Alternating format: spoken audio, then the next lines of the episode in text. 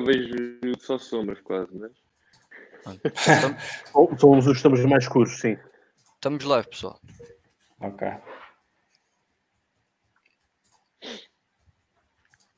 Podes, podes começar, claro. Então, sejam muito bem-vindos a mais um episódio do vosso Troca de Bolas, o maior podcast de Portugal de, sobre ténis. E no Brasil somos número 3. E é justamente do Brasil que está o Gastão.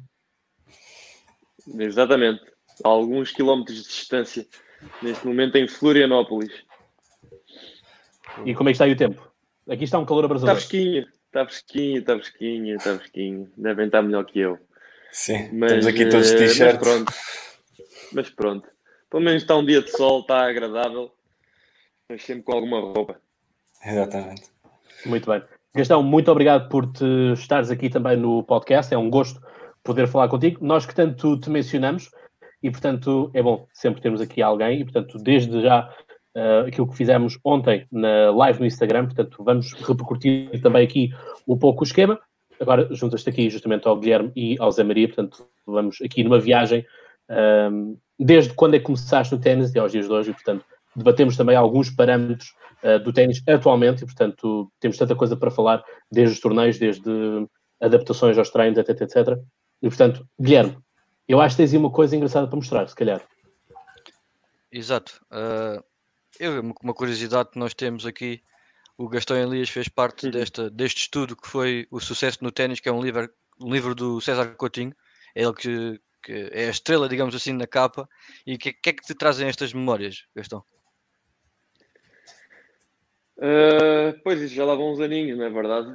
Uh, sim, nessa altura, nessa altura eu, o meu treinador era o Luís Miguel Nascimento, eu ainda vivia em Portugal um, e trabalhei, trabalhei bastante também com, com o César Coutinho na parte da biomecânica e, e, e, portanto, sim, esse, esse livro leva-me para, para esses anos assim de, de, de início uh, de, de um ténis mais profissional e de uma coisa mais séria na minha carreira. E, e, portanto, diverti-me imenso e adorei trabalhar uh, com o César. Muito bem. Ele Então, agora está na Bélgica, acho eu, não é? está tá na Bélgica, está na Bélgica. Exatamente. Um grande abraço para o César. Muito bem. Então pronto, vou explicar aqui um bocadinho como é que nós vamos fazer então este episódio, que é um episódio especial no nosso podcast. Vamos começar então no- a falar um pouco sobre o teu o início e sobre tu- o teu percurso tenístico, vá, digamos assim. Ah, e depois mais para a frente vamos debater algumas, alguns assuntos ah, mais de opinião. Ou seja, para a primeira parte mais informativa sobre o Gastão e depois para a frente ah, mais de opinião e mais de No fundo, eu diria que a primeira parte é assim mais entrevista e a segunda uma- mais conversa contigo, digamos assim. Mas, mas Exato. força, Guilherme. Vamos a isso. Vamos a Então isso. temos que começar pelos inícios, né? Como é que nasceu então esta paixão pelo, pelo ténis? Pelos inícios. Uh, eu comecei a brincar com, com raquete quando eu tinha à volta de 4 anos. Uh, não foi, não foi o, meu, o meu desporto assim que, que, eu tenha, que eu tenha dito este é o meu desporto daqui para a frente e adoro. Uh, eu nessa altura fazia vários tipos de esportes, eu jogava fut- futebol, fazia natação, karaté, um, e, e o meu pai foi um piloto de motocross. Um, e então até esse era o desporto que ele tinha em mente para mim e foi, e foi isso que eu comecei a fazer mais a sério desde pequenino, foi motocross. Uh, hoje tenho a motazinha lá em casa, pequenininha. Uh, mas uh, sim, fazia um pouco de tudo. Uh, entretanto, tive uh, um acidente, assim, nada demais, mas uh, a brincar com a moto. O meu pai ficou com um pouco de, de medo de me levar por esse caminho. Entretanto, fui-me virando mais para o ténis, cada vez mais para o ténis. Um, comecei no Clube Ténis Peniche, um, depois comecei a jogar torneios a nível nacional, aqueles torneios de primeiro, primeiro passo, como se chamam. Um, e logo desde, logo desde pequeno tive, tive, tive algum sucesso. Um, e depois acabou por ser assim uma coisa, uma coisa mais uh, automática, eu, eu ir inclinando mais para o ténis e, e, deixando as outras modalidades de parte. Um, e, e, depois, quando, quando tinha 10 anos de idade, também comecei a viajar internacionalmente, comecei a jogar torneios internacionais. Uh, e depois, a partir daí, 12, 13, já comecei a levar o, o ténis uh, muito a sério e como uma coisa para fazer uh, profissionalmente. Sim. Na tua família já tinhas, já tinhas eh, pessoas ligadas ao ténis, nem que seja só no, no sentido social? O meu pai jogava um pouco, meu pai jogava um pouco, nada assim, não jogava muito, uh, mas sim, aprendeu a jogar também com, com o Luís Miguel Nascimento, que foi o meu primeiro treinador. Uh, e ele começou um pouco antes de mim, obviamente, mas, uh, mas foi mais ou menos na mesma época que, que nós nos apanhámos o gosto pelo ténis. então, quase que eu e o meu pai crescemos, crescemos juntos, assim, na modalidade do ténis. Ele é mais velho que eu, obviamente.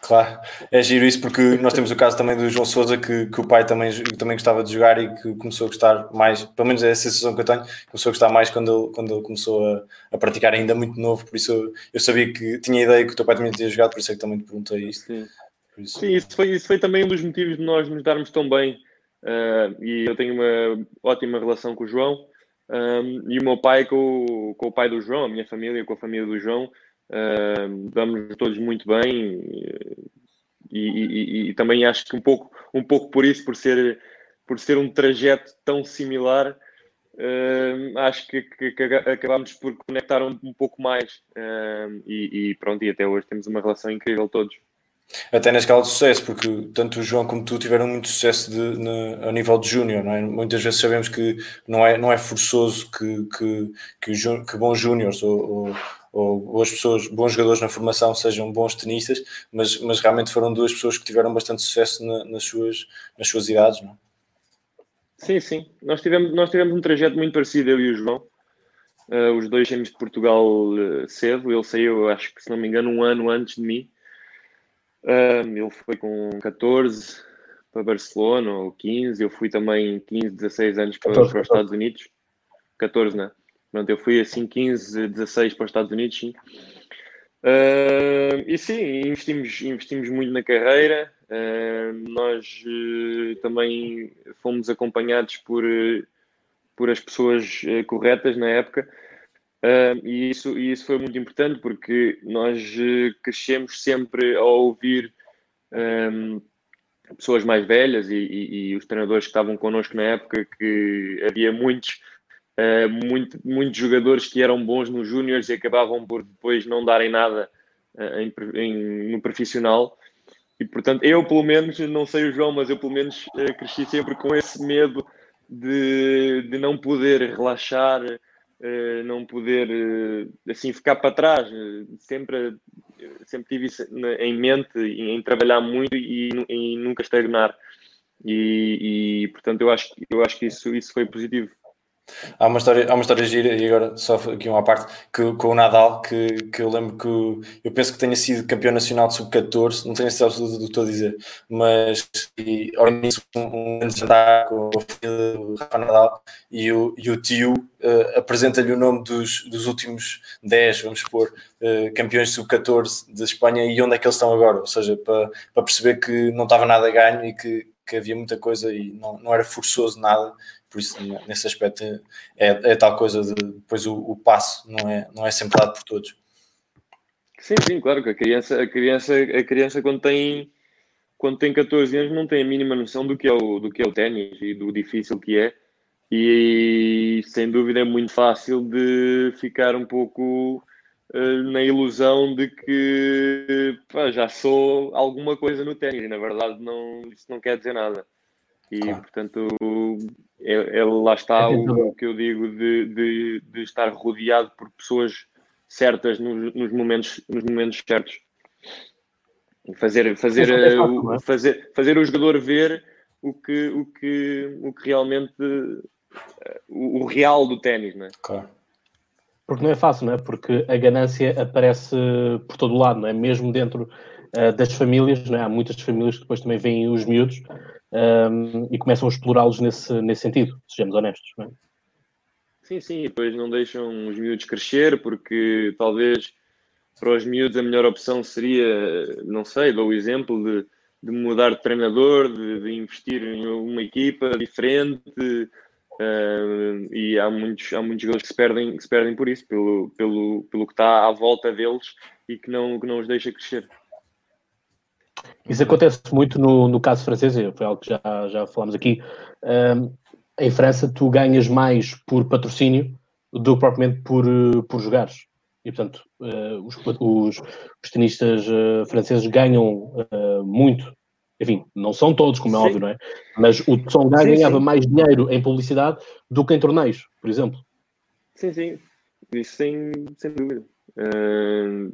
Hoje em dia ganha-se mais dinheiro por fora do que, do que propriamente em prize money. Por fora só seja, só para não ser mal interpretado. Não, não, por fora. Sim, estou a brincar, estou a brincar. Por fora, legal, por fora de forma legal. Sim, sim, sim. Uh, mas, mas sim, eu lembro-me, por exemplo, de um episódio uh, de, que eu estava a jogar, se não me engano, um torneio de sub-14, não sei aonde. Um, e foi a primeira vez que eu me aproximei mais dos jogadores ingleses, que na época era o Daniel Evans, que é da mesma idade que eu. Uh, e eu lembro-me que eles tinham, com 14 anos, um cartão de crédito da Federação Inglesa para os gastos. E eu, pronto, eu com aquela idade eu fiquei maluco, não é? Tinha, o, meu, o, meu, pai ali a mandar-me uns trocos e a pagar pois. as despesas e ali a tentar poupar aqui e ali e tal, e, e os jogadores de Inglaterra com a, com a LTA a, a darem cartões a miúdos de 14 anos, por exemplo. Então, só, só aí para ter uma noção do, de, da diferença de realidades, às vezes, que uma pessoa nem, nem, tem, nem tem noção. Mas uh, há muitos, muitos países que, não, que, os, que as crianças não precisam gastar um euro praticamente até saírem dos júniores. Exato. E isso, às vezes, isso às vezes causa um certo, causa um certo conforto uh, no jogador e ele sai um, um pouco do que é a realidade, não é? Para o bom e para o mau, não é? Caso o conforto de, de, poder construir com mais calma as coisas sem tanta pressa, mas ao mesmo tempo não o põe à prova em todos os momentos, não é? De certeza. Exatamente, é isso, é isso, exatamente. Pois isto leva um pouco a questão de, por exemplo, nós temos o teu caso e o caso do João Sousa, que são os dois jogadores que conseguiram chegar vá, mais, mais longe no, no, no ranking ATP, por exemplo, e tiveram ambos que sair uh, do país para, para, para, para, perseguir este, este sonho de, de jogar profissionalmente. Achas que é obrigatório ter que sair cá de Portugal para conseguir esse, esse objetivo? Acho que não, acho que não é obrigatório. Um, para mim, na época, fez sentido. Eu sentia que havia poucos uh, parceiros de treino em Portugal. E era tudo, os meus treinos eram todos um pouco, um pouco aleatórios, no sentido em que um, eu começava a semana sem saber bem como é que a semana ia acabar. Uh, marcava o treino para segunda-feira com um jogador, depois terça-feira já não podia, depois quarta já viajava, depois eu tinha que andar a telefonar a um e a outro, porque é assim, dá, dá sempre para, uh, para safar o treino, tu consegues com praticamente qualquer jogador, não é? Claro. Mas uh, se tu queres melhorar e, e queres crescer o teu nível, um, isso não pode ser não pode ser um treino constante, não é? Tu, eh, basicamente, quando estás a crescer como jogador, convém tu jogares com pessoas melhores que tu um, para te elevar o nível. E, e, eu senti que ali nessa época que eu, que eu mudei para os Estados Unidos, senti que já estava a começar a ficar difícil para mim uh, encontrar isso em Portugal. Uh, nessa altura também, por exemplo, o Rui Machado não vivia em Portugal uh, estava a viver em Espanha. Uh, o, o, Frederico Gil também uh, vivia, sempre viveu em Portugal, mas, mas também teve muitos períodos assim de treino no estrangeiro, saía e voltava. Também não tenho a ideia que ele não, não estava 100% assim uh, em Portugal. E portanto, para mim, foi, foi, foi a opção que eu achava correta no momento. Uh, mas temos vários exemplos do contrário. O Pedro Sousa nunca, nunca saiu de Portugal para, para treinar uh, e é um jogador que tem um nível de top 100, uh, eh, top 50 até para mim, pois. até mais se calhar. É. não sei, o Domingos também optou por nunca sair de Portugal, o Federico Silva também optou por nunca sair uh, das Caldas. Uh, e portanto são cada um, cada um uh, faz o seu percurso, não tem nem o certo nem o errado, e se, se acham que, que conseguem, uh, conseguem fazer as coisas e, conseguem progredir onde estão, não, não, não precisam mudar, não é? Cada um tem que saber o que, o que é melhor para ele. Como é que surgiu, como é que surgiu a oportunidade? Primeiro, é, uh, com quantos anos é que começaste a sentir um, um pouco essa frustração de não conseguir uh, treinar com, com jogadores como tu disseste, de, com um nível um pouco superior a ti, como é necessário? Quando é que começou a surgir esta, esta, esta frustração e como é que surgiu a oportunidade de depois chegares aos Estados Unidos? Começou mais ou menos aí por volta dos, dos 14, 15 anos. Uh, tinha tinha ainda alguns jogadores, mas por exemplo, eu vivia, eu, eu vivo, sou da Lourinhã, não é? Um, e isso é quase uma hora de, de carro de, de Lisboa. Um, e pronto, na, na Zona Oeste, na época, não, não havia ninguém para eu treinar perto do meu nível. Um, e portanto, se eu queria treinar com algum outro miúdo ou fazer pontos, fazer sets, competir, eu tinha que ir sempre a Lisboa. Então, eu diariamente fazia uma hora para ir e uma hora para voltar depois da escola. Uh, portanto, eu acordava às sete ou sete e meia para ir para a escola uh, e o meu dia acabava às oito da noite quando eu voltava de Lisboa, porque eu ia para Lisboa depois do almoço, aproveitava e fazia tudo, né? treinava uh, ténis duas horas pelo menos e depois aproveitava físico, também estava lá, fazia físico. Um, e depois tinha dias que tinha psicóloga também, que trabalhei algum tempo com, com uma psicóloga. Um, e depois ainda tinha uh, alguns dias de massagem. Uh, então, eu, para uma criança de 14 anos, uh, ter um, um, dia a dia assim é muito cansativo e, portanto, estava-se a, tornar, estava a tornar logisticamente um pouco difícil para, um, para, para progredir, para conseguir treinar bem e, e aproveitar tudo ao máximo.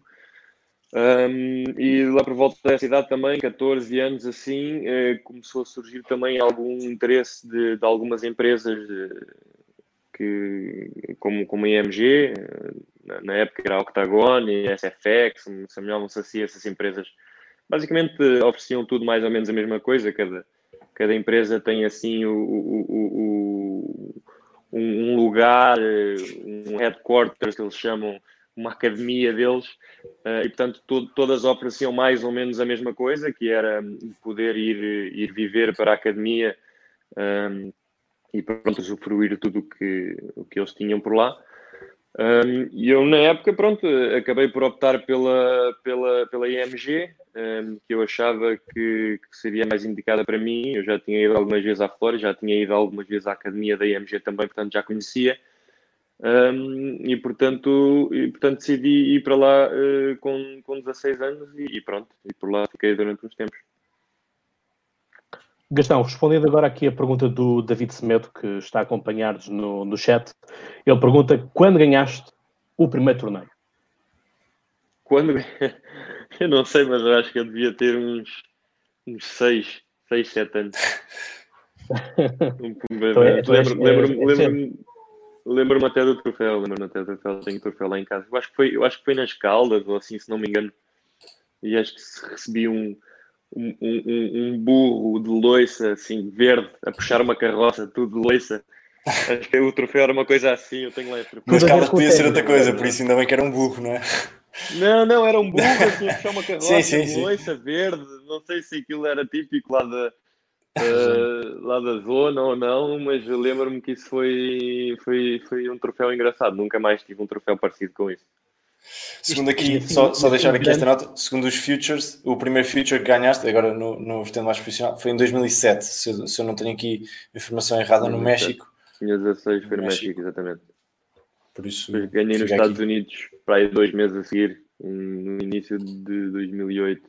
Sim, ganhaste aqui um Futures nos Estados assim. Unidos.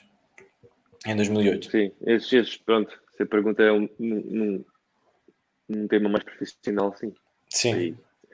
Não sei se é, estava só, estava só a inserir este tema. Não, acho que sim, Já. acho que sim, acho que foi, foi, foi, foi mais ou menos isso, sim. Lembro-me, sim.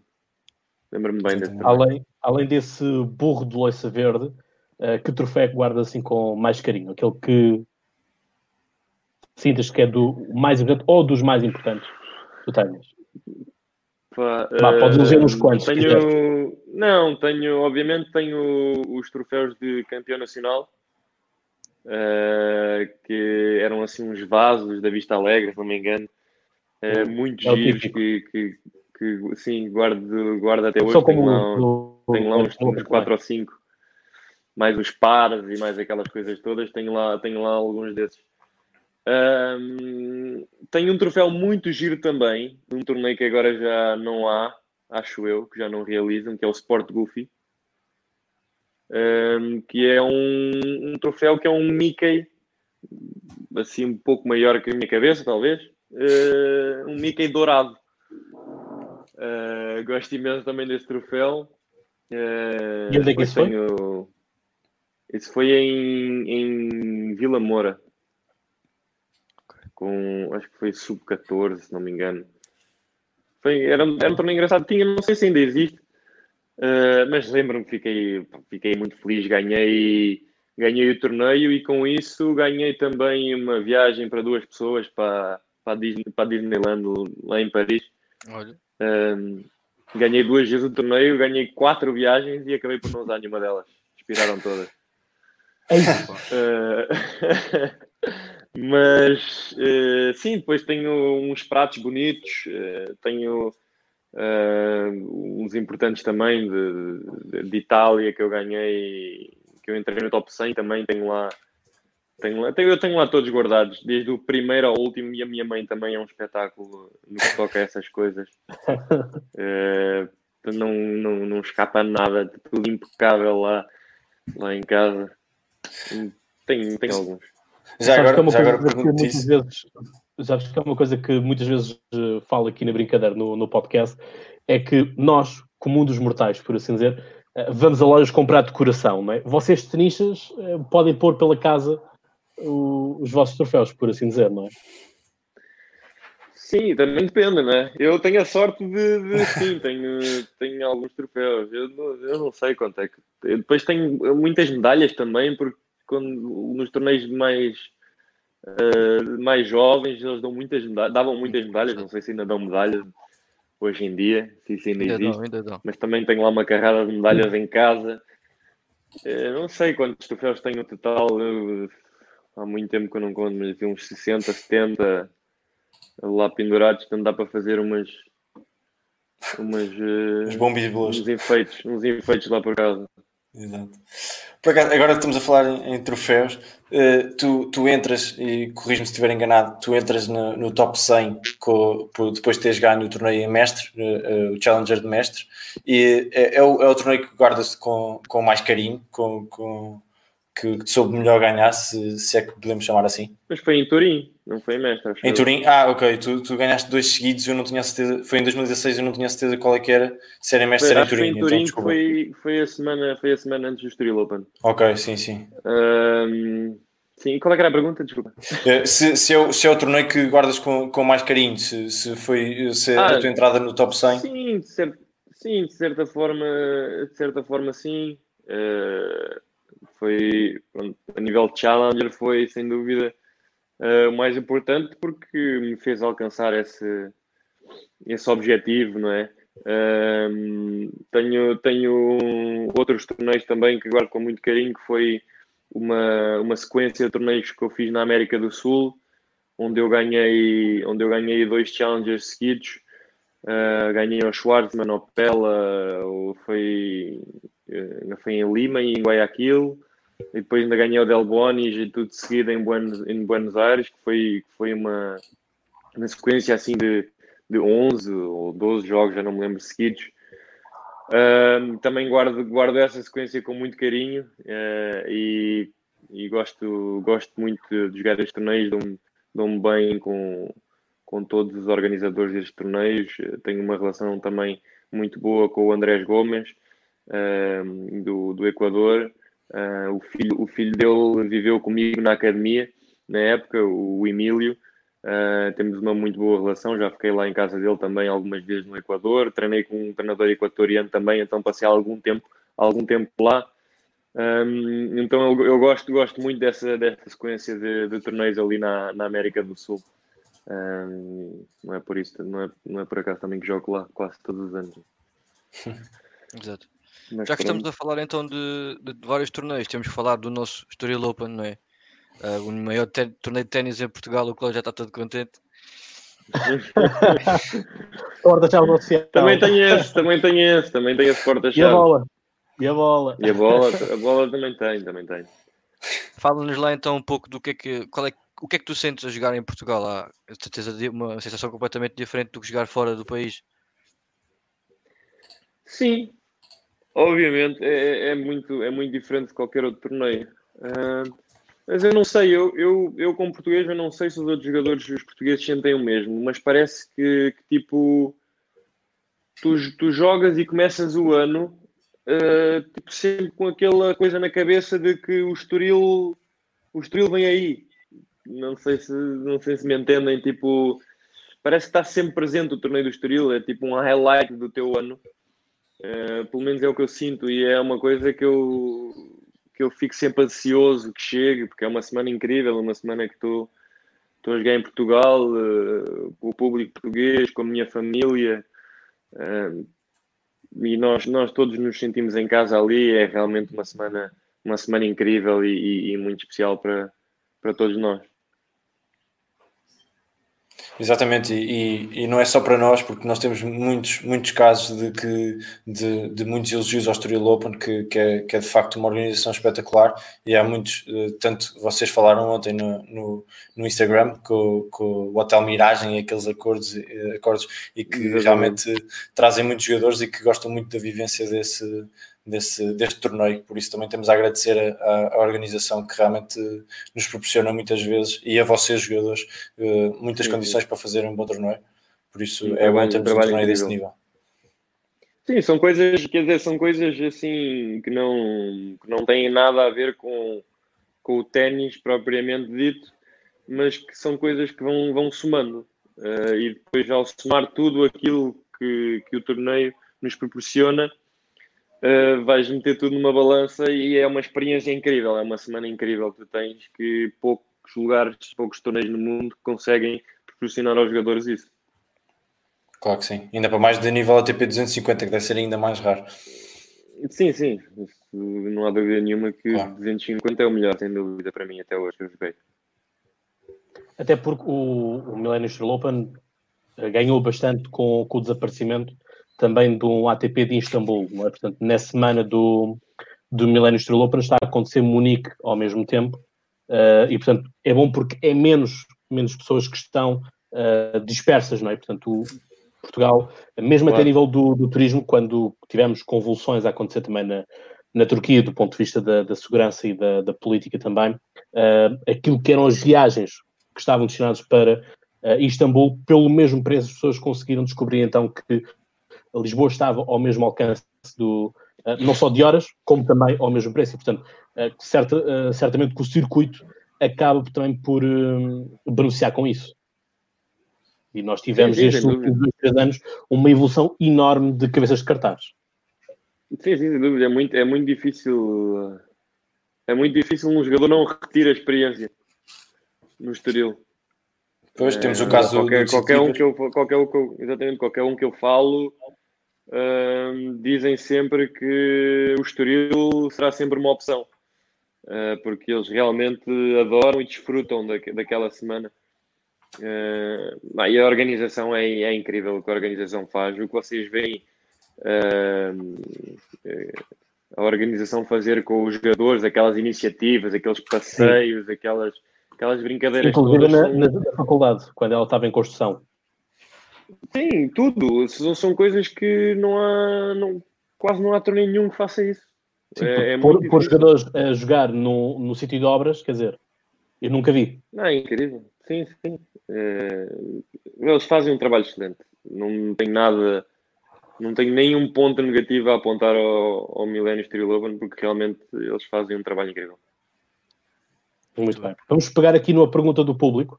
Uh, Filipe Trindade pergunta como é o ténis aí na América do Sul. Há pouco estavas a falar dos vários uh, percursos que tinha estado aí na, na Bolívia, no Buenos Aires e mais. como eu tenho aqui na América do Sul. Um...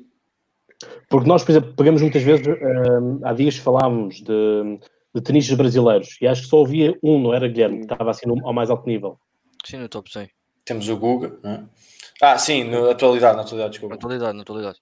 Sim, sim tem, uh, neste momento tem o Tiago Monteiro, que é o número no Brasil, depois também tem o Tiago Wild, uh, que também está aí para as, está aí para as curvas, uh, que o miúdo é muito bom e vai ser muito bom, portanto apesar um, sim, apesar do Brasil não ter assim um grande número de, de jogadores assim a um, a um, num ranking alto um, tem jogadores com qualidade tem jogadores com qualidade hum, mas essa, essa pergunta é um, bocadinho, é um bocadinho difícil porque a América do Sul é tão diferente dos países dos outros é muito complicado. Na Argentina, por exemplo, o ténis é vida. O ténis é uma loucura. É, é, é, perde para o futebol, mas dá-te dá a sensação que o ténis perde para o futebol por muito pouco. Uh, porque é realmente uma loucura o que as pessoas gostam de ténis e o que vivem o ténis na Argentina. E, por exemplo, eu, eu, eu, eu noto isso em em toda a parte. Eu vou, apanho um táxi para ir jantar e o taxista sabe mais de ténis do que eu. Eu nunca vi uma coisa assim. Qualquer, qualquer pessoa, qualquer pessoa começas a falar de ténis e eles têm uma opinião e tu ficas assim, pô, sim senhora. Este, este, este homem percebe ténis. É incrível, é incrível. A cultura. Dão, dão, dão, dão, sim, e dão, dão muito valor uh, a jogadores de, de, com um ranking mais baixo uh, mais baixo que eu digo, é fora do top 100, uh, 200, 300, uh, são respeitados. Um, passa muito ténis na televisão na Argentina, muito ténis na televisão. Uh, de todos os challenges que eu joguei até hoje na Argentina, acho que não houve nenhum que não tivesse transmissão televisiva uh, lá num, num, canal de, desporto, de desportos dele, deles. Um, e portanto tens, tens isso assim, esse mundo na Argentina, o Brasil, pronto, o Brasil uh, vai, vai indo, tem uns jogadores que saem aqui e ali, mas ainda estão um bocadinho todos uh, assim na sombra do Guga, uh, que, é muito, que é muito difícil sair disso. não é fácil para um jogador brasileiro que está a tentar crescer lidar com, com o Guga, Guga Effect, não é? Uh, temos, temos o exemplo do, do Belucci, que foi 20 e poucos e fez meia final do Masters e, e, e, ganhou não sei quantos títulos ATP e, e, tu vês que as pessoas quase que não, que não dão quase valor a isso porque ah, o Guga foi número um do mundo, o Belucci ganhou uh, três títulos, foi 20 e tal, isso não diz nada. Uh, e eu fico um bocado assim, tipo, pá, malta, vocês têm que aprender que têm que respeitar um bocadinho isso, porque é inacreditável. Não têm a noção do difícil que é este esporte. E o Guga é um jogador que provavelmente vocês nunca mais vão ter nada igual. E, e o Guga é um jogador que, mesmo comparado com outros países, uh, é incrível. Quantas pessoas ganharam três vezes Roland Garros? Claro, claro. sentes, sentes que é uma vantagem. De Masters. Sentes que é uma, uma vantagem ou uma desvantagem, de, assim, pondo, pondo em, eh, nos pratos da balança eh, com, com, a situação de Portugal, achas que é mais, mais difícil por isso, por, por essa expectativa tão alta, digamos assim? Uh, o Brasil tem uma coisa tem uma coisa muito melhor que Portugal, que é uh, os apoios. Claro, eu só estou a falar nesse sentido, nesse sentido de, de, do mito, entre aspas, do, do mito sim, do Guga. Não estou a falar dentro das, das outras questões, claro. Da pressão, sim, sim, mas era isso, que, era, isso que eu, era isso que eu ia dizer. É, o, eu estava a falar dos apoios porque eu ia dizer que o Guga trouxe isso. Ah, claro, claro, claro. claro. Estás a perceber? Claro, o claro. Guga trouxe o ténis para o Brasil e com isso surgiu uma onda de, de apoios e uma onda de interesse no ténis muito grande que até lá talvez não existisse. Um, e portanto, de certa forma, nesse capítulo, os jogadores brasileiros têm muito que agradecer o Guga. Um, e de outra forma, um, é, é uma coisa muito negativa porque as pessoas deixaram de dar valor a um mero top 100. Claro. É? E, e, pronto, portanto, obviamente que ter o Guga é uma coisa muito positiva para eles no ténis, uh, mas tem as suas coisas positivas e negativas também, uh, que é pena, não é? Que deviam aproveitar só e tirar só coisas positivas disso. pronto, é, é, é, é, a realidade aqui. Pois. Bem, já agora que estamos numa de responder perguntas do público, deixa só introduzir aqui uma da Joana Silva, que está aqui um pouco impaciente. Um, tens alguma rivalidade?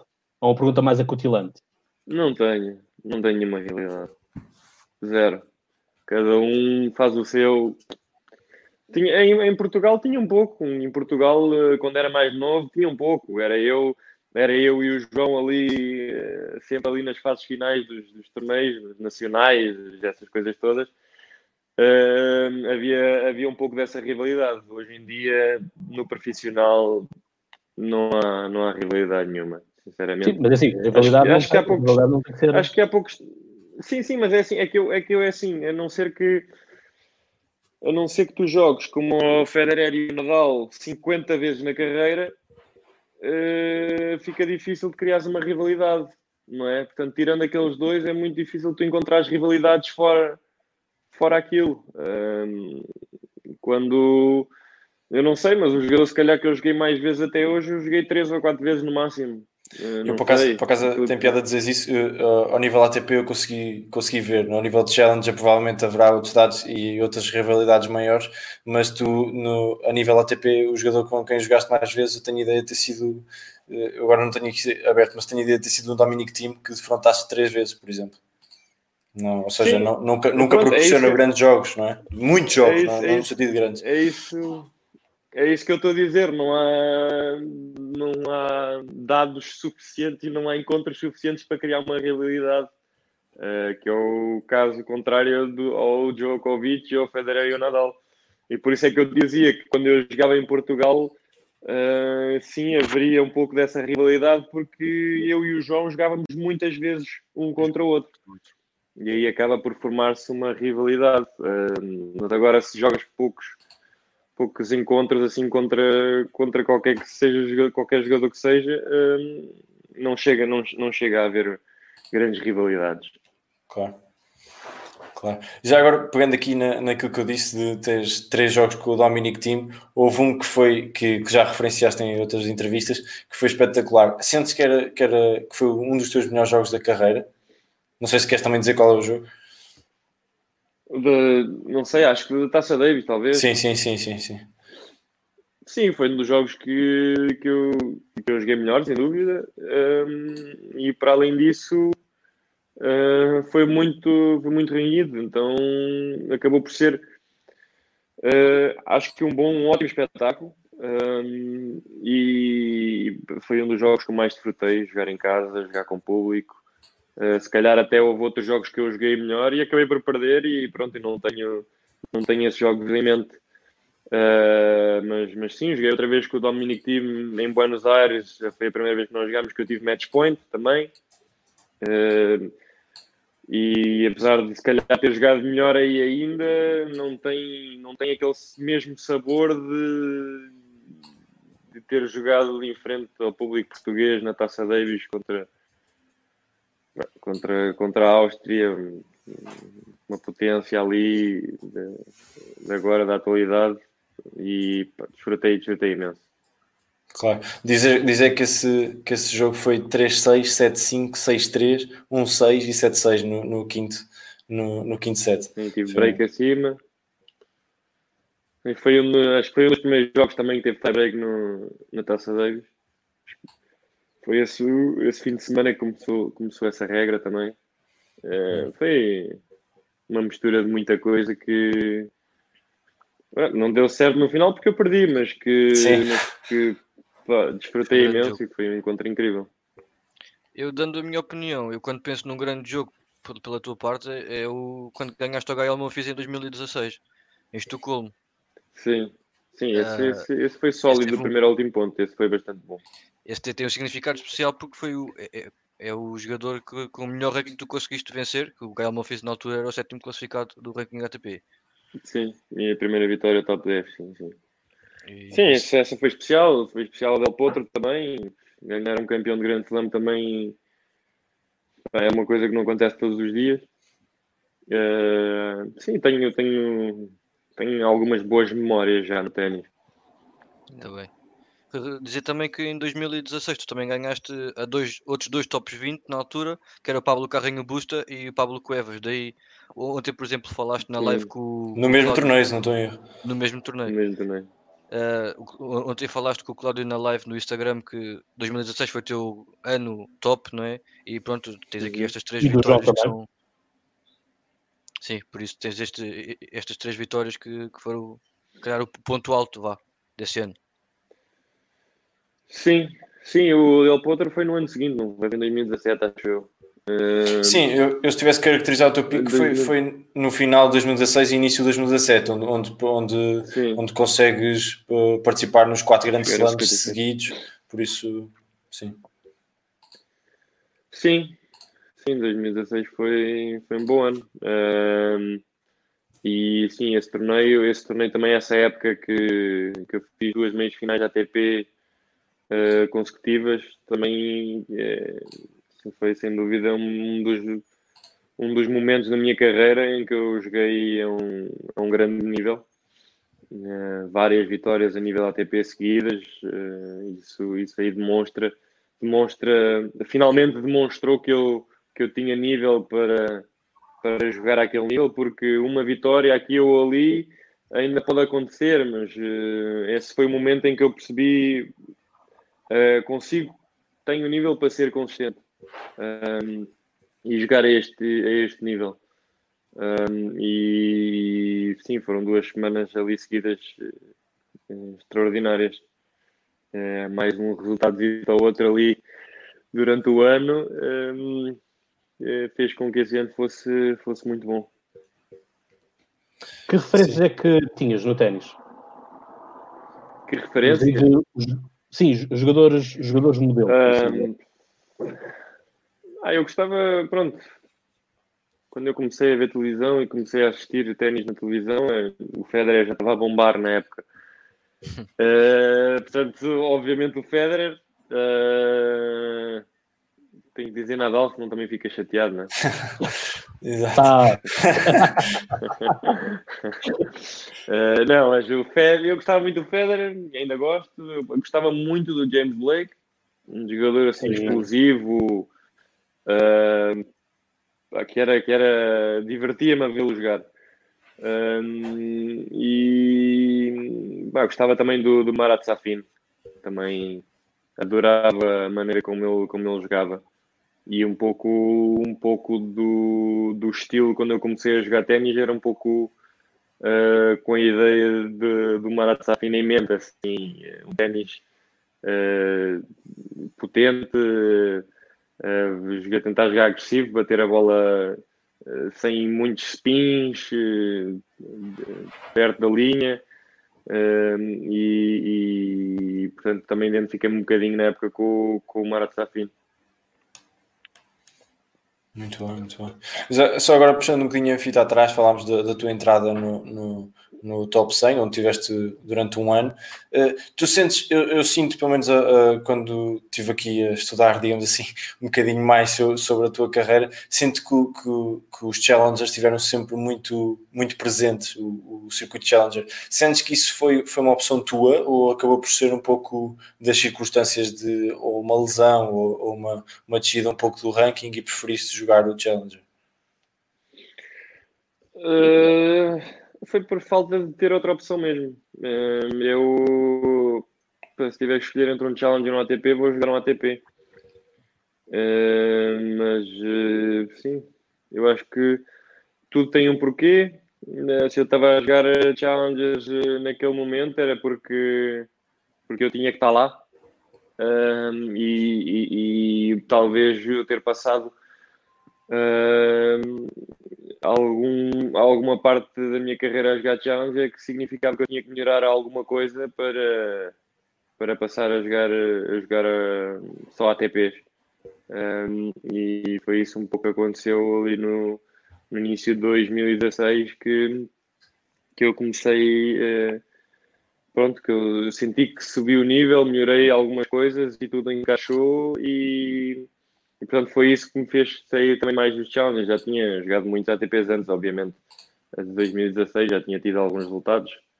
Uh, também fiz dois quartos de final no Estoril. Uh, não sei se tinha 20 e poucos anos, 21, 22, 23, não sei. Cheguei a, cento, cheguei a 102 ou 103 nessa época. Uh, e aí tive uma, tive uma lesão de cotovelo também. Uh, nada de mais, mas também que me deu ali uma, uma travadazinha no, no, no ano. Mas, uh, mas eu olho sempre para os challenges como um processo de, de transição. Uh, sempre olhei para os challenges como, como torneios intermédios que usaria para chegar à TV. Nunca foi opção minha ficar nos challenges porque, porque eu gostava de jogar torneios mais pequenos. Muito bem, muito bem. Tu sentes, sentes, que, sentes que os challengers uh, deveriam ter outro peso? Ou seja, uh, há, existe uma, uma quebra absolutamente estratosférica entre o Challenger mais alto, não é? de 125, e o ATP 250. Sentes que a diferença é demasiado grande? Eu escrevi aqui há pouco tempo sobre, sobre aquilo que era uh, a diferença entre, entre entrar num quadro e entrar no outro. Tu, no, a maior parte dos Challengers 125, tu uh, recebes muito pouco dinheiro, se, se, pouquíssimo dinheiro se, se perdes na primeira ronda. Não sentes que há, que há uma diferença grande entre, entre os dois quadros? Calhar não, não, se, devia, não se devia tentar esbater um pouco. Assim, os, os, os 125 até nem é tão mau. Uh, se fosse a comparar claro. com, com o 125, não, não há tantos assim. No, no pois, não há muitos, não há muitos. Uh, e portanto, o, o, mais normal dos challengers é 80, 90. Uh, há, há, poucos anos atrás, não sei, 2, 3, 50, 60. Uh, e, e, portanto, aí sim que é uma barbaridade a diferença, e, e, e, acho sem dúvida que, que essa diferença não, não, deveria, não deveria ser tão acentuada, porque, porque tu, os jogadores que jogam Challenger são jogadores de, de, de grande nível, e quem está presente do ténis sabe isso. Uh, são jogadores que podem fazer frente a jogadores do top 100, uh, ah, só que talvez um pouco uh, menos consistentes durante o ano. Mas, ah, ou seja, não é a maioria deles não é por falta de nível e sim por falta talvez de alguma consistência. e portanto, eu acho que por uma coisa tão tão pequena não devia haver tanta discrepância no, no prize money, isso sem dúvida nenhuma. Uh, se for jogar um Challenger de, de 80, uh, se houver as, as quatro pessoas da, da, meia final, são provavelmente as únicas quatro que saem positivas na semana. Pois. Diria eu. Isto, isto, estou a falar, obviamente, se fores, se fores uh, com um treinador ou preparador físico. Um, mas uh, se não tens que, tens que ir sozinho, senão nem, não tem como. As primeiras rondas de 500 dólares, 600, 600 dólares. A, a primeira ronda de um Challenger de 80, a primeira ronda de um Challenger de 80, assim, de, de um modo geral, é 260 dólares. Ou seja, perder, perder na primeira ronda. Perder na primeira ronda, ou seja, não, não, não fazer nenhuma vitória.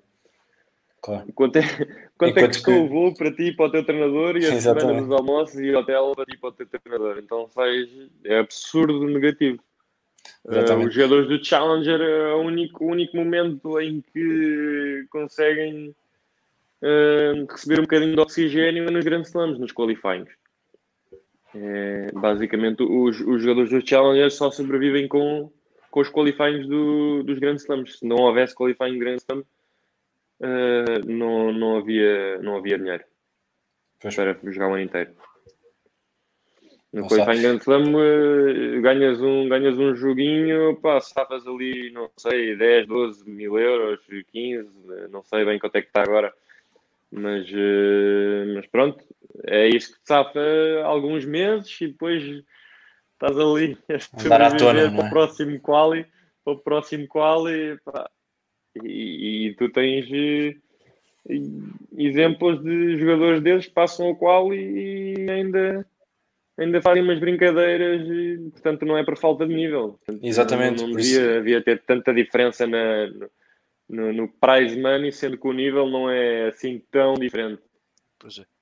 Exatamente. Só agora também para contextualizar, eu estava a falar da, da primeira ronda. Na primeira ronda, ok, a primeira ronda, mas metade perde na primeira ronda, por isso metade leva, leva os 260 dólares para casa, que é francamente pouco.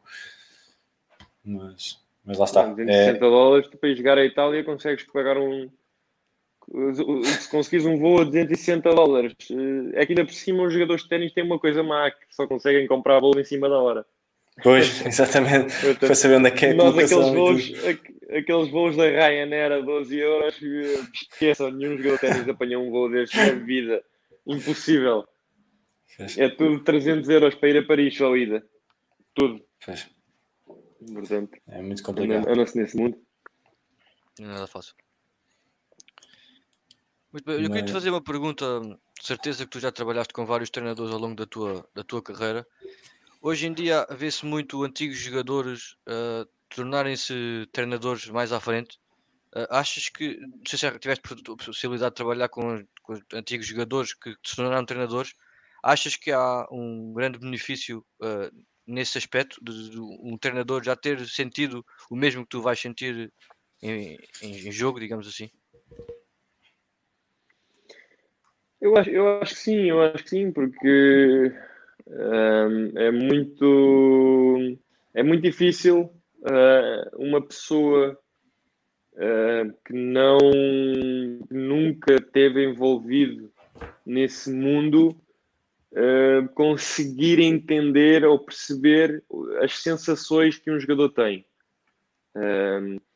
Mesmo que, que sejas fanático do ténis e que adores ténis e que adores estu- estudar ténis e que assistas milhões de horas de jogos de ténis, eh, tu nunca vais, nunca vais sentir o que é realmente fazer um segundo serviço para ganhar 80 mil euros. Eh, e isso é uma coisa que só quem passou por isso sabe o que é. Hum, não estou a dizer que para seres bom treinador tens que obrigatoriamente passar por isso. Uh, não estou a dizer isso. Eu acho que tem milhões de treinadores por aí que são ótimos, uh, que nunca jogaram a, a um alto nível. Uh, tens, por exemplo, o Boitieri que pronto, que quase nem bater bola consegue uh, e foi um excelente treinador e sabe muito de ténis. Uh, Agora, eu acho que se tiveres a oportunidade de teres alguém na tua equipa que tenha passado por essa experiência e que entenda o que tu estás a, ter, a, sentir e que saiba exatamente o que tu sentes quando vais responder a um segundo serviço num 40 igual ou num breakpoint e, e sabe o que tu sentes, uh, eu acho que é mais, é mais fácil de, de, de perceber e, e de analisar e de melhorar das coisas que talvez um, uma pessoa fora disso não, não, não, não tenha essa percepção. Uh, mas pronto, há, há jogadores que, que, gostam, há outros que não gostam. Eu, eu, se tivesse a oportunidade, obviamente gostava de ter. Uh, gostava de ter, acho, que, acho que o ideal uh, seria, seria tu teres esses, essas duas opiniões contigo sempre. eu acho que o, o futuro do ténis é, é o que é o que os grandes jogadores estão a fazer agora, ter dois treinadores. Um, e, e, eu acho que eu acho que é bom é bom ter, ter esses dois pontos de vista diferentes, porque uh, só uma pessoa uh, tem um ponto de vista dessa pessoa, é único, é dela, é o que ele acha. Portanto, geralmente, se tu tens só um treinador, esse treinador não vai debater com outro treinador se o que ele acha é correto ou não. É a ideia dele e tu tens que escutar. E ainda por cima tens, tens outra coisa que é o, o, entrar uma terceira pessoa, digamos assim, na discussão de, dos pontos, muitas vezes também pode tirar as dúvidas ao jogador, que às vezes duvida um pouco do, daquilo que o treinador está a dizer, por, por uma questão de jogo, de, quer dizer, no, no sentido de muitas vezes uh, o, o treinador pode querer fazer alguma uh, mudança na, na, direita ou uma pancada e uma terceira opinião, uma opinião pode dar mais certezas daquilo que estás a fazer. Claro, claro, sem dúvida nenhuma, exatamente isso. É exatamente isso que eu estou a dizer. Então eu acho que uh, esse seria o futuro do ténis uh, em termos de equipa técnica. Uh, obviamente que isso tem outros números Impactos, digamos assim. de investimentos.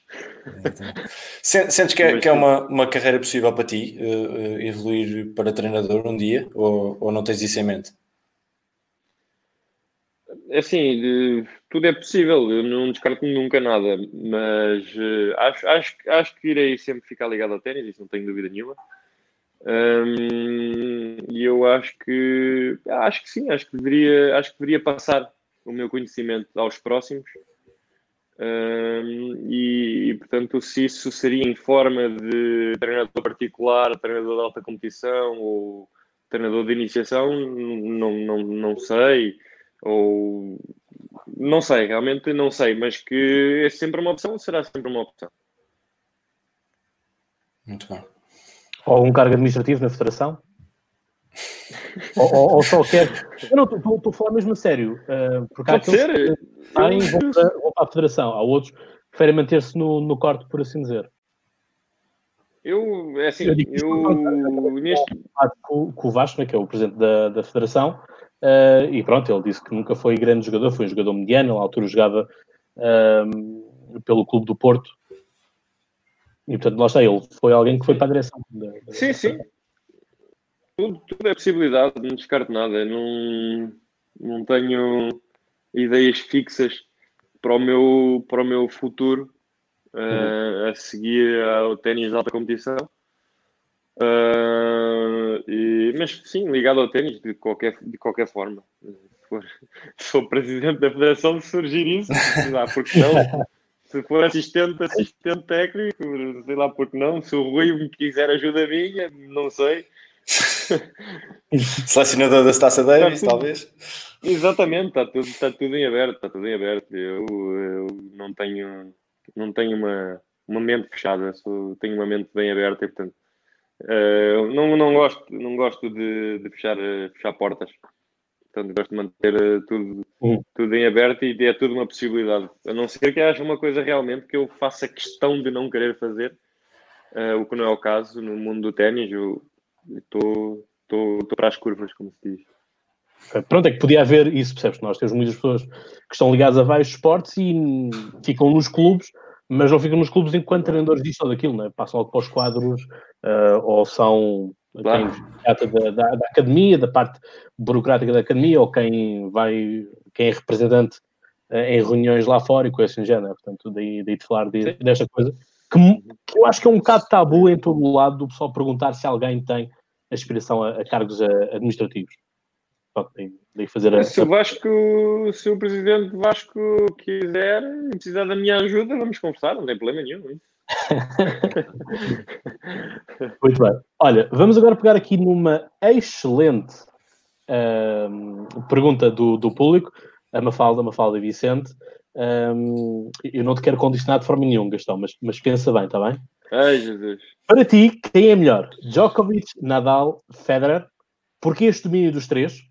Achas que Andy Murray voltará? Portanto, Murray. né? Uh, beijinho, Gastão, para o ano esperto do Estoril. Portanto, já sabes que tens pelo menos uma adepta, ou dois, vá, dois adeptos a contar contigo. Não, tens quatro, pelo menos aqui.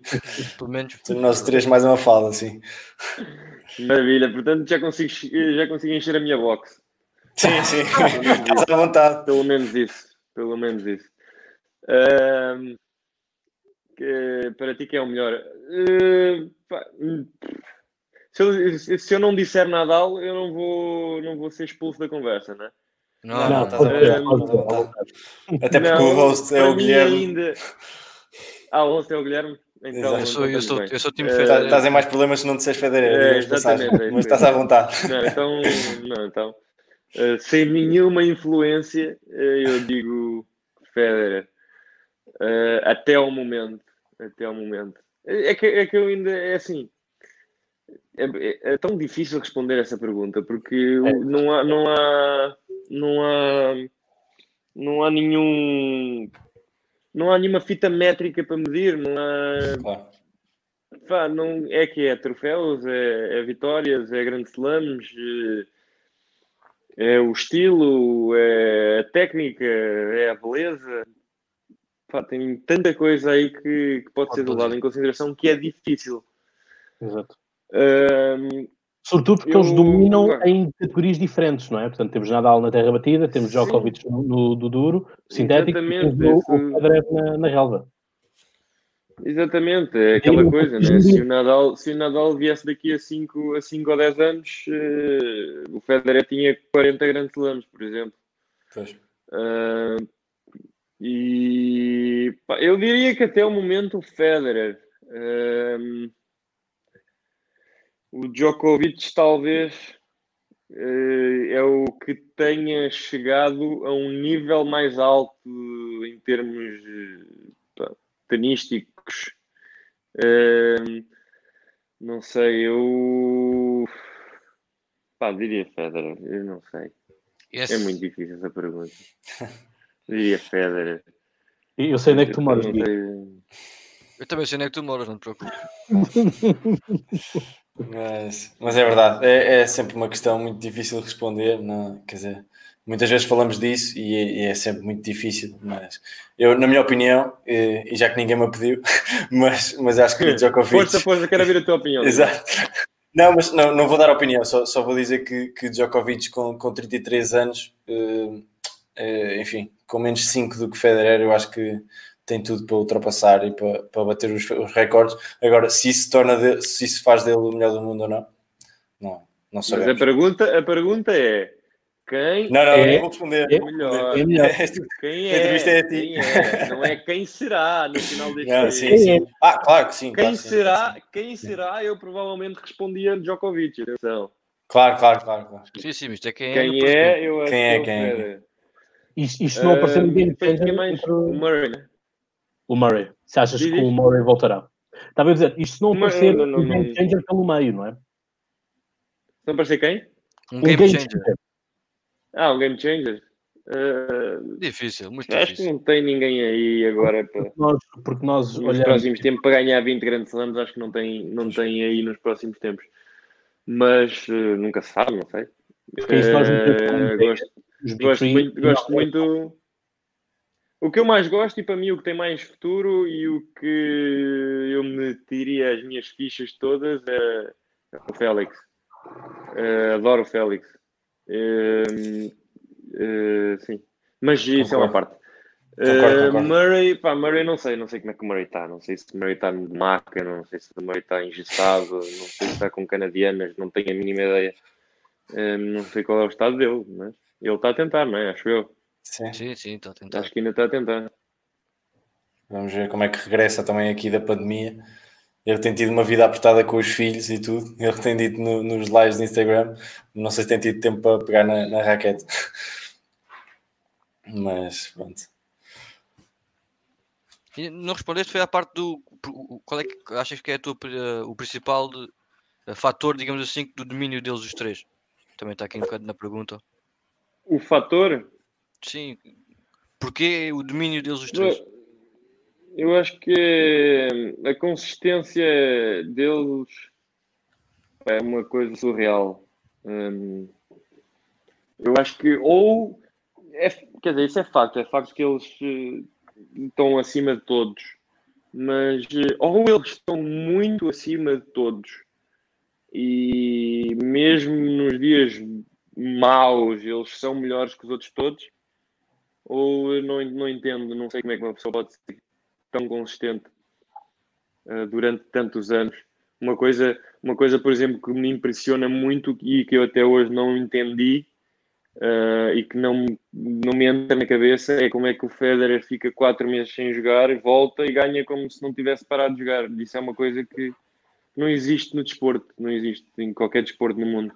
O Djokovic parou uns meses e voltou e parecia que, que não conseguia ganhar a ninguém. O Nadal também, houve uma época aí que voltou, que jogou na América do Sul, que perdeu no, no, no, com o Zé Balos, na final de um 250 em terra, uh, e também andou aí um tempito um, aí a derrapar.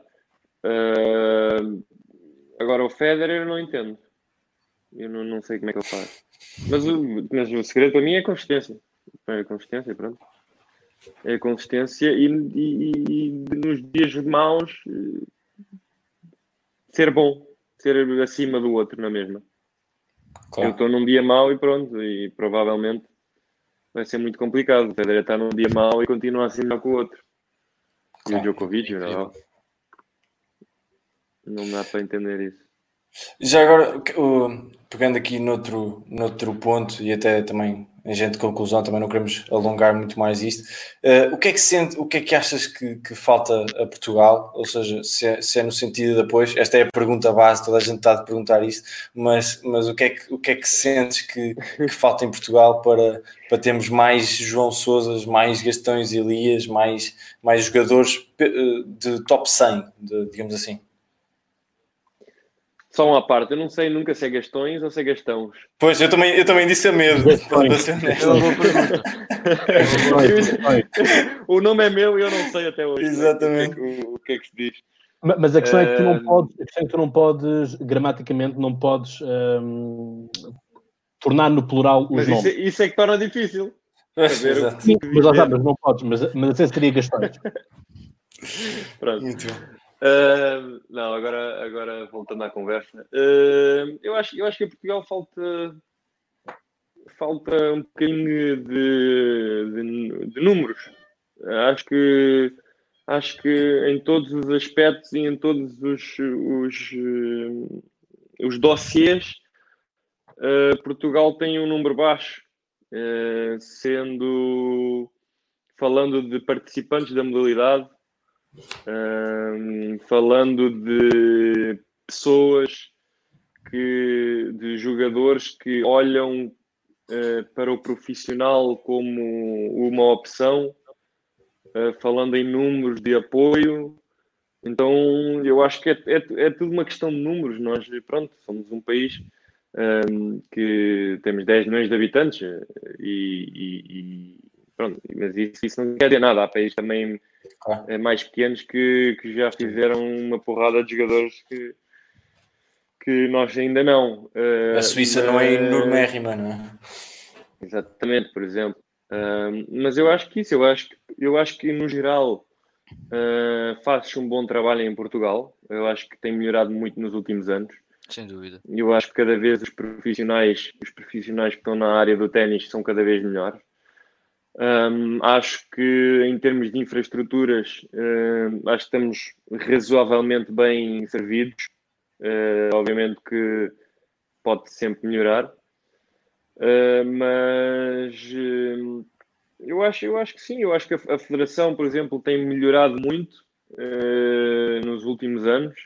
Tem, tem feito. Não, não, não consigo ter opinião se fez coisas boas ou não, porque eu estou um pouco fora disso, mas que têm tentado uh, melhorar, isso não tenho dúvida nenhuma. Um, tem um, a Federação tem um nome muito bom agora também uh, por trás do ténis nacional, que é o Rui. Um, e o Rui, não sei, pode haver opiniões diferentes ou não, mas eu conheço muito bem o Rui. Uh, e o Rui é uma pessoa que está 24 horas por dia a pensar em como melhorar o ténis nacional. Isso as pessoas podem ficar descansadas e é, é, ele é completamente alucinado e maluco para melhorar o ténis em Portugal e está sempre com ideias na cabeça e está sempre a tentar fazer tudo o possível uh, e às vezes até é demais para ele só mas, uh, mas sim, é, é, isso que eu tenho a dizer. Uh, pronto, se calhar falta um bocadinho de números, uh, mas ao mesmo tempo temos que ter noção que estamos a melhorar. já, já agora, só, só aqui. E é pegar, isso que eu acho. Aqui nos apoios, tu tiveste um, um, acordo com o Sporting e já agora dizer que, que o podcast começou com dois benfiquistas e hoje conseguimos empatar 2-2, fica aqui a nota, mas, mas queria, queria só perguntar se sentes que, que que os clubes podiam ter um, um melhor impacto ou um maior impacto se, sobre isso. Nós temos o caso, por exemplo, os clubes, na, os clubes, é, de, os clubes de futebol, habitual, habitualmente chamados de futebol, digamos assim. Nós temos o caso só, só, só tu e a, e a, Maria João Kohler, pelo menos daquilo que eu percebi, é que tiveram apoios, um no Sporting e outro no Benfica. Sentes que podiam ter. Podiam, é, é, sentes que é desejável que, que os clubes a, a, apoiem mais este, este, esta modalidade ou não? Eu acho que era ótimo, né? Se os clubes, eh, se os clubes pudessem fazer isso, era ótimo para a modalidade. Um, Agora, hum, como tudo, é, é, números, não é? Se, se não compensa para o clube investir numa equipa de ténis, eh, provavelmente eles não, não, não irão fazer, não é? Porque os clubes, pronto, não, não, não são nenhumas, eh, nenhumas fundações, nem, claro, claro nem, sim, nem fazem caridades, não é? Isto, os números têm que bater no final do mês. E, portanto, é isso, é isso que tem que ser levado em consideração. Acredito muito que se, se, se, se debaterem isso um, nos clubes, acredito que todos provavelmente terão interesse de acrescentar o ténis às suas, às suas modalidades. Agora, se isso vai ser lucrativo, ou se isso vai dar frutos, ou se interessa ao clube ter isso, já não sei. Uh, mas é pena, porque eu adoraria ver um, um confronto Sporting-Benfica em ténis, ou Sporting-Porto, ou o que seja. Eu, já falei, eu, engraçado. Eu, eu, já discuti isto com, com um amigo meu portista, uh, até no, no, no, Festival de Podcasters, enfim, que nós, que nós fizemos, e, e, ele dizia que iam voar cadeiras e, e as coisas não, não, não sabemos se, se, era propriamente indicável para, para, para o ténis, para, para a realidade do ténis. Não, acho que não, acho que não. Acho que, acho que as pessoas iam pelo menos no início, talvez um pouco mais, mas as pessoas iam, iam aprendendo uh, e iam, iam respeitar, sem, sem problema Sim. nenhum. Muito bom. Até porque as pessoas, as pessoas provavelmente queriam assistir esses jogos uh, já vão assistir ténis, a ténis hoje, não é?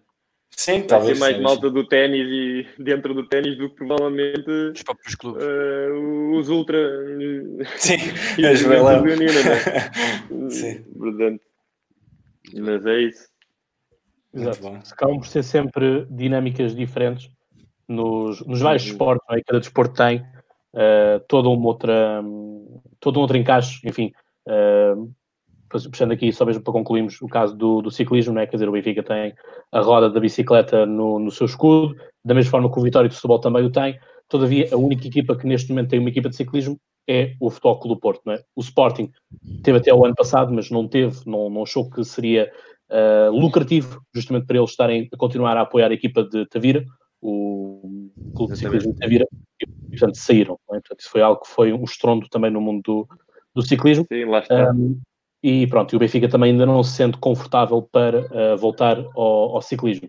Sendo que no último ano que estiveram em 2010 venceram a volta a Portugal na altura. Portanto, foi algo que também não se percebeu muito bem na altura, como é que uma equipa que ganhava uh, e tem uh, toda, um, todo o seu ADN também no ciclismo, um, abandona a modalidade. Mas lá está, são, são ambientes. E, volt, e voltamos sempre à mesma que é números. Sempre a mesma questão. Exatamente. E portanto, é muito por aí. O ser humano resume-se a números. Exatamente. E portanto, eu espero que quando tudo isto acabar, os teus números também subam, Gastão. Foi um gosto imenso estar Era aqui ótimo. contigo. Era ótimo, olha, os números subirem muito. Olha, tens quatro, tens quatro pessoas a apoiar.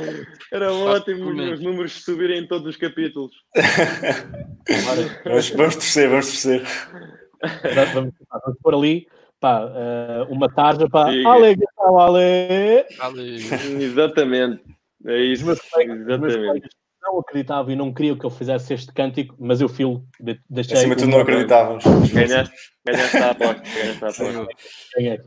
Um, portanto, olha, acho que acabamos assim de uma forma também um tanto divertida e, portanto, é, foi um gosto. Foi um gosto estar aqui contigo, conhecer também desse lado um, os insights do, dos cortes e, portanto, tudo, tudo isso. Um, e pronto, é, é agora baterias, uh, outras coisas, não é? Obrigadíssimo pelo convite, adorei este nosso bocadinho. Exatamente. Muito obrigado, muito obrigado. Foi, foi um gosto realmente ter-te aqui e pode ser o início também de muitos outros convidados e, e tudo mais. Por isso, obrigado e um grande abraço. E a continua, continuação de tudo a correr bem no meio disto tudo. Por isso, um grande abraço. Sim, pá, a minha parte também já está quase tudo dito. Agradecer também às pessoas que nos estiveram a ouvir e, e a fazer as suas perguntas. E para quem vai ouvir posteriormente, nós vamos disponibilizar depois o, o episódio também a nível de áudio. Por isso, muito obrigado a todos e vemos nos ver para a próxima. Exatamente. Portanto, até lá, boas pancadas. Exatamente.